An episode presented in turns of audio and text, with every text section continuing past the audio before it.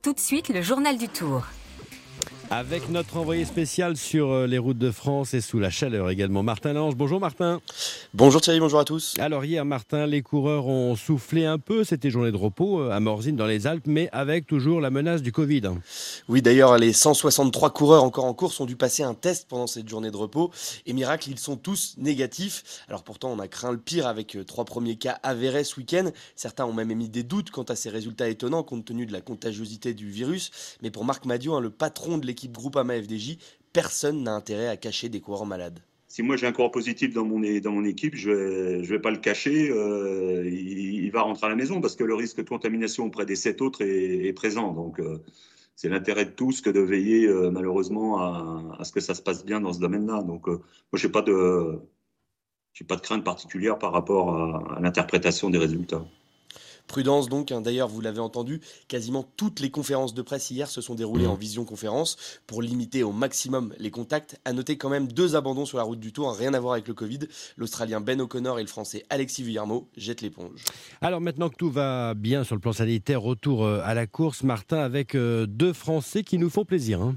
Oui, David Godu et Romain Bardet, respectivement 5e et 6e du classement général. Ils ont passé toutes les embûches de la première semaine, ils sont à une poignée de secondes du podium et surtout on arrive sur leur terrain de jeu la haute montagne, de quoi aiguiser l'appétit du jeune breton David Godu. On nous aurait dit euh, qu'à la fin de la première semaine, on serait cinquième du général à une trentaine de secondes du podium. Je pense que je pense qu'on aurait signé tout de suite. Euh, ça donne envie et, j'ai déjà hâte d'être dans les Alpes. C'est mon massif préféré. Il m'a pas forcément toujours souri, mais j'ai énormément d'envie pour les Alpes. C'est un territoire que je connais presque par cœur. Du côté de Bardet et de l'équipe DSM, on est un peu plus prudent. Bardet qui continue de dire qu'il ne joue pas le classement général et qui craint cette deuxième semaine particulièrement difficile. C'est une semaine euh, très difficile. je pense que le tour a été quand même spécialement intense jusque-là, mais euh, en termes de, dénivelé, d'enchaînement, etc., ça n'a rien de comparable à ce qui nous attend. Donc forcément, les étapes de mercredi, jeudi vont être euh, hyper importantes. C'est là où on va vraiment voir la première vraie hiérarchie se dessiner. Mercredi et jeudi, deux étapes reines de ce Tour de France avec des arrivées au sommet, au col du Granon et à l'Alpe d'Huez.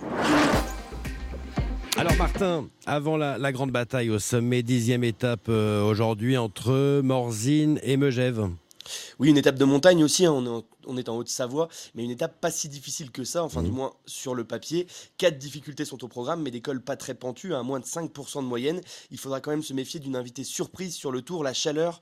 Et oui, la vague de canicule n'épargne pas le Tour de France, et il faudra prendre ses précautions, selon Aurélien Paré-Peintre, le coureur d'AG2R La Mondiale, hein, qui va courir à domicile. Moi, c'est pas trop forcément ma, ma, tasse de thé, la chaleur. Il y a un gros soutien de mes, coéquipiers pour toujours me, ramener beaucoup de bidons. Euh, quand il fait chaud, c'est un bidon toutes les 20-30 minutes donc euh, voilà, c'est compliqué, surtout quand on monte l'école, il faut faire attention parce que une fois qu'on est déshydraté, il n'y a vraiment plus moyen d'inverser la tendance, la performance est impactée. Alors pour les plus résistants aux fortes températures, on peut s'attendre à une échappée au long cours et à la victoire d'un baroudeur cet après-midi sur l'altiport de Megève, arrivée prévue juste après 17h Thierry. Et prenez soin de vous Martin, on vous retrouve euh, demain à 8h34 et cet après-midi pour les points courses.